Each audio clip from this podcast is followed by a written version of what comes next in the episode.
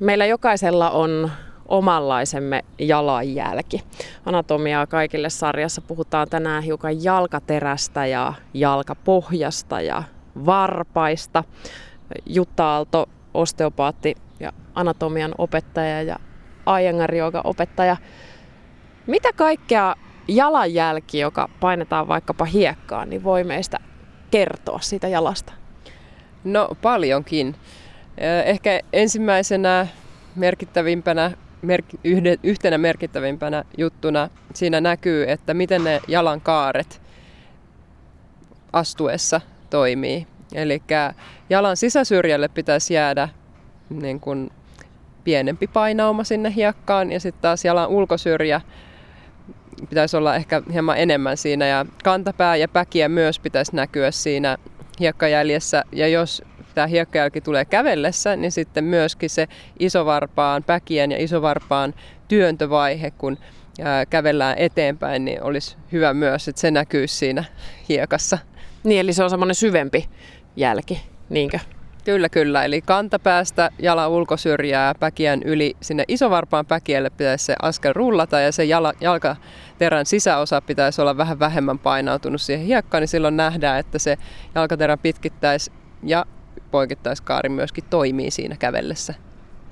Okei, pitkittäis- ja poikittaiskaari, mitäs ne on? No ne on kaarirakenteita, mitkä antaa jalkaterälle sen muodon ja ne auttaa sitten jalkaterää ottaa painetta vastaan, eli toimii vähän niin kuin iskuvaimentimena. Ja ne myöskin kertoo siitä jalkaterän ja säärialueen lihaksista, lihaksiston toiminnasta. Ja itse asiassa siihen jalkaterän kaareen vaikuttaa ihan lonkankin lihakset, että, että sillä on niin kuin kauaskantoiset vaikutukset. Pitkittäiskaari sijaitsee siellä kantapään ja päkien välillä – niin kuin pitkittäissuunnassa ja poikittaiskaari taas sitten poikittaissuunnassa jalkaterän luiden tai jalkapöydän luiden ää, kaarimuodossa. Ja se ehkä kaikista selkeimmin katsotaan sitten päkiän alla olevana kaarena, poikittaisena kaarena. Mä ainakin muistan sen, että silloin kun ootin lapsia, niin kävi niin, että jalkapohjan ja jalan koko kasvoi kahdella numerolla 40 siroon 42. Ja, ja silloin minulle sanottiin, että no se johtuu siitä, että kun se paino on jakautunut siellä ylempänä vähän eri tavalla, niin se ikään kuin madaltaa niitä kaaria ja sitä kautta sitten se jalka pääsee kasvamaan. Ja kuulemma näin tapahtuu myös iän vaikutuksesta. Pitääkö se paikkansa? No, mä en niin kuin haluaisi sanoa, että, että ikä on sinänsä suoraan niin kuin se aiheuttava tekijä, että enemminkin se, että miten se ihminen on elänyt sen, ne vuodet, niin se vaikuttaa siihen. Eli jalkaterässä on nykyään ehkä se ongelma, että me koko ajan kuljetaan niin kuin kengät jalassa. Ja varsinkin jos ne kengät on tosi tiukat ja semmoiset, missä se jalkaterä ei pääse rennosti toimimaan, niin se meidän jalkaterän toiminta heikkenee ihan sen takia. Ja toinen on se, että meillä on hirveästi tasaisia alustoja, että meillä ei ole semmoista vaihtelevaa maastoa, mikä tekisi hyvää sille jalkaterän lihaksistolle ja ylipäätänsä toimivuudelle. Eli kyllä se, sanotaan, että ikä tuo omat haasteensa, mutta niitä iän tuomia haasteita voi myös niin kuin, hoitaa, että se, se, se ei ole puhdas ainut syy, se ikä. Ja vielä tuohon raskausasiaan haluaisin sanoa sen, että siinähän myöskin se relaksiinihormoni, joka löysyttää kaikkia sidekudoksia, niin vaikuttaa siihen kantakalvoon, mikä on yksi sitä pitkittäiskaarta ylläpitävä sidekudoksinen paksu rakenne. Ja jos se löystyy, niin silloinhan tietysti se jalka pääsee leviämään siihen alustaan niin kuin enemmän, jolloin ne kaaret voi madaltua. Et myöskin se hormonaalinen vaikutus olisi sen painopisteen lisäksi niin semmoinen tekijä, mikä vaikuttaa raskausaikana siihen jalan kokoon. Käydään hiukan läpi sitä, että mitä kaikkea tuo jalkaterä ja jalkapohja on syönyt, kun mainitsit jo ton, ton tota kalvoakin tuossa noin, niin, niin mitä kaikkea siellä meidän jalkapohjassa ja jalkaterässä oikein on? No siellähän on tietysti ensinnäkin luut, ja ne luut on jo semmoisessa kaaren muodossa, eli ne, niiden luiden arkkitehtuuri sisältää pitkittäiskaaren ja poikittaiskaaren. No, luiden ympärillä on luukalvoa ja luukalvo jatkumoiksi voisi kuvata nivelsiteitä, eli niitä luita yhdistäviä sidekudosrakenteita, mitkä pitää ne luut siinä muodossa. Eli siellä on sellainen sidekudosverkko ikään kuin, mikä, mikä pitää ne luut semmoisessa kaaren muodossa. Sen lisäksi siellä on jalkaterän syvät lihakset, eli siellä on iso joukko pieniä lihaksia – joilla on eri omat tehtävänsä siellä ja sitten siellä on tämä paksu kantakalvo, joka on semmoinen paksu ja tosi jämäkkä sidekudosrakenne. Ja tämmöisten paksujen sidekudoskalvorakenteiden yksi tehtävähän on myös niin kuin välittää voimia. Eli esimerkiksi askeltaessa niin tämän kantakalvon tehtävä on niin kuin rullata sitä askelvoimaa eteenpäin ikään kuin passiivisena tukena niin, että me ei jouduta niin kuin lihaksilla tehdä ihan kaikkea. Eli se sidekudos auttaa siinä voiman välityksessä niin, että se askellus on niin kuin taloudellisempaa meille. Ja sitten vielä siellä on tota, niin, pinnallisia, pinnallisempia lihaksia tai oikeastaan niin kuin säären alueelta jalka terään kiinnittyviä lihaksia, millä on myöskin merkittävä vaikutus näiden kaarien ylläpidossa ja sitten koko sen jalkaterän toiminnassa. Vau, siinä tuli kyllä niin kuin perinpohjainen selitys. Tuosta voimansiirrosta tuli vaan mieleen se, että kun akillesjänteestäkin, akillesjänteestäkin on tästä, tässä tota noin, niin sarjassa puhuttu, niin sillähän on vähän samankaltainen tehtävä, eli, eli tämmöinen niin voiman siirtäjä yhdessä lihasten kanssa, niin onko tämä niin meidän kehossa nerokkaasti keksitty tällainen jatkumo tuolta jalkapohjasta sitten siitä akillesjänteeseen. Meneekö se vielä ylöspäin täällä kehossa sitten?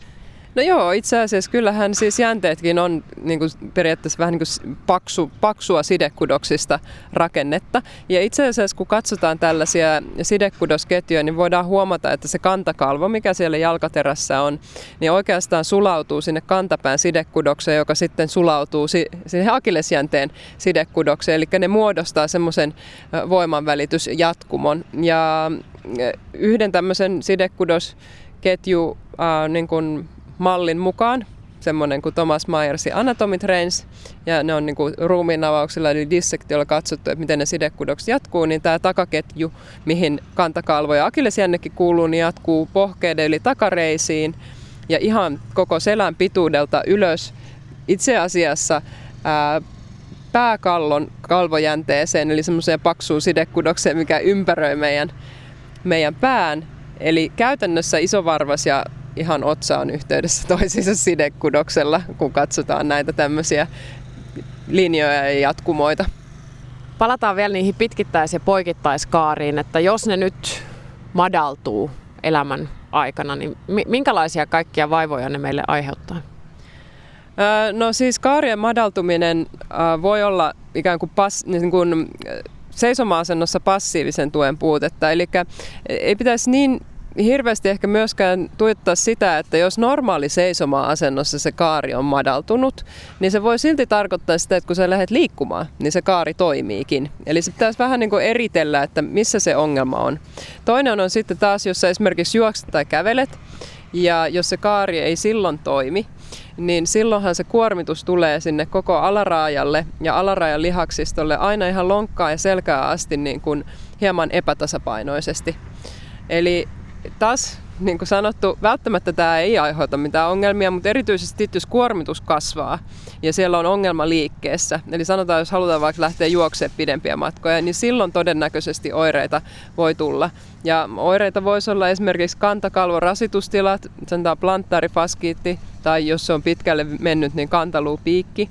No, erilaiset kiputilat jalkaterässä tai sääressä, polviongelmat, lonkkaongelmat, alaselkäongelmat, eli se jatkuu aina, että missä kohtaa sillä kullakin ihmisellä ikään kuin tulee se kompensaation, niin kuin jalkaterän toimintahäiriön kompensaation niin kuin huippupiste, missä kohtaa se kullakin ihmisellä tulee, tulee esiin, niin siinä voi olla niin kuin monta vaihtoehtoa, minkälaisia ongelmia se jalkaterän toimimattomuus voi aiheuttaa.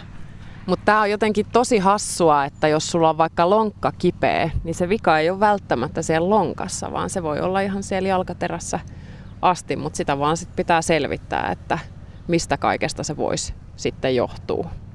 Tota, no jatketaanpa vielä tästä jalkaterästä. Sehän on silleenkin mielenkiintoinen juttu, että, että siihen voi tulla just kaikenlaista, niin kuin sanoit just äsken tuon kanta, oliko kantaluupiikki. Joo. Ja sitten toinen on esimerkiksi toi vaivasen luu. Miksi meille tulee sellaisia? Mitä ne oikein on?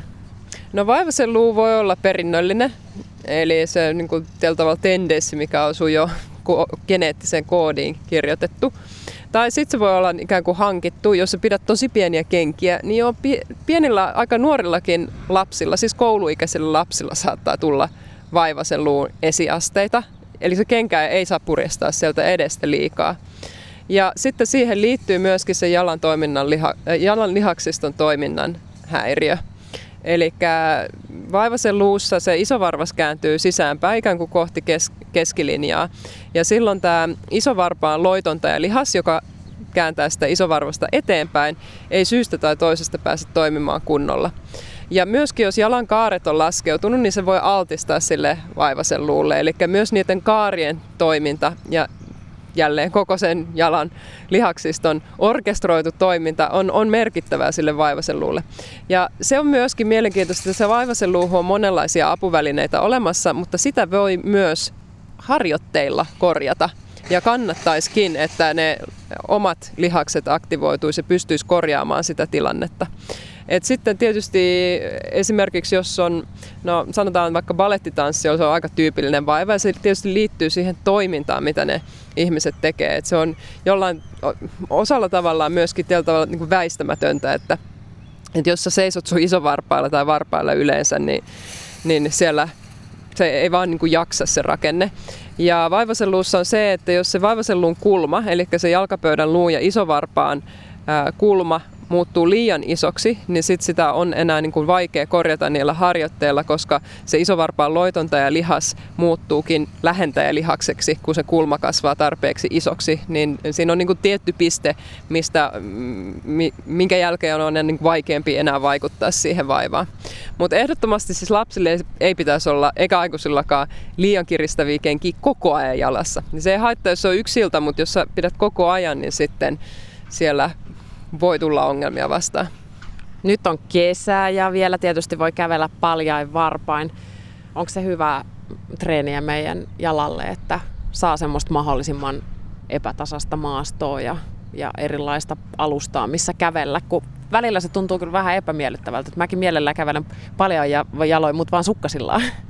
Okei, okay. no se on kyllä ehdottomasti tota, niin, epätasaiset maastot ja jos sanotaan vaikka hiekkaranta, niin sehän on niin kuin ihana jalkahieronta, kun sä oikein availet varpaita ja annat sen hiekan niin kuin vaikuttaa siihen, että miten ne jalan, jalan kaikki eri lihakset ja rakenteet pääsee siellä venymään ja supistumaan. Että se on kyllä tosi hyvää ja Suomessa nyt ehkä hiekkarantoja niin paljon, mutta sam- sammaleet ja pehmeät ruohikot toimii aivan yhtä lailla ja jos ei ole pääsyä luontoon, jos on niin ikävä tilanne, niin sitten voi vaikka kokeilla kävellä kynnysten päällä Au. kotona.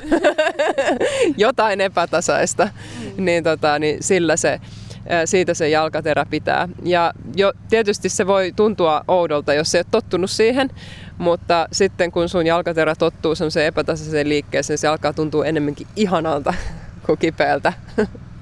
Ai mun on nyt kyllä pakko kysyä vielä tuohon jalkapohjan lihaksiin liittyen sellainen juttu, että kun joskus jos on niin hyvä onni, että pääsee jalkahierontaan, niin minkä takia siellä meidän jalkapohjassa on jotain sellaisia paikkoja, jotka on oikein silleen niin kuin makeen kipeitä, niin mitä ne oikein on? No anatomisesti, jos ajatellaan, niin usein semmoiset lihasten kiinnittymiskohdat, eli semmoiset pienet luukyhmyt, mihin useat lihakset kiinnittyy, niin ne on kyllä todella makoisia pisteitä. Et ne jännekohdat saa enemmän vetoa lihasten aktivoituessa, niin se tietyllä tavalla niin kuin herkistää sitä kudosta. Mutta sittenhän jalkaterässä on se ää, refleksologia tai vyöhyketerapia, joka ei sinänsä perustu millään tavoin suoraan anatomiaan, mutta on aika mielenkiintoista, miten niitä pisteitä sieltä löytyy ja, ja ehkä jopa huomata jotain korrelaatiota sitten. Siellä on niin kuin periaatteessa kaikki sisäelimet siellä meidän jalkaterässä, että vaikka se ei perustu anatomiaan, niin se on kuitenkin ihan mielenkiintoista, mielenkiintoista katsoa, että mitkä pisteet siellä nyt erityisesti on niin kuin rasittuneen oloisia. Jutta Aalto, sä oot kirjoittanut sellaisen kirjan kuin Anatomia ja kehotietoisuus ja siellä sanotaan, että vahvajalkaiset elävät pitkään. Vanha sanonta. Pitääkö se paikkansa? Mitä sillä tarkoitetaan? No joo, se oli mun mielestä aika hauska. Itse asiassa mä kuulin sen mun joogaopettajalta ja vähän pohdiskelin sitä, että mitä se anatomisesti voisi tarkoittaa, niin ainakin yksi sellainen asia, mikä tuli itselle mieleen on se, että ää, jaloissa meillä on isoimpia lihaksia koko meidän elimistössä ja jos ne lihakset on hyvässä kunnossa, niin ne auttaa koko kehon aineenvaihduntaa. Eli lihasten kunto ylipäätänsä ja se lihasmassa niin auttaa siihen, että meidän elimistön ruoansulatus ja kaikki aineenvaihdunta niin kuin sokeriaineenvaihdunnasta lähtien pysyy niin kuin kunnossa ja normaalina. Ja se on yksi asia, minkä takia myöskin liikunta on niin terveellistä koko keholle. Niin jos ne lihakset on hyvässä kunnossa, ne jalat on vahvat, niin silloin todennäköisesti meidän aineenvaihdunta toimii myöskin sillä tavoin, että se niin kuin, tukee sitä elinvoimaa paremmin.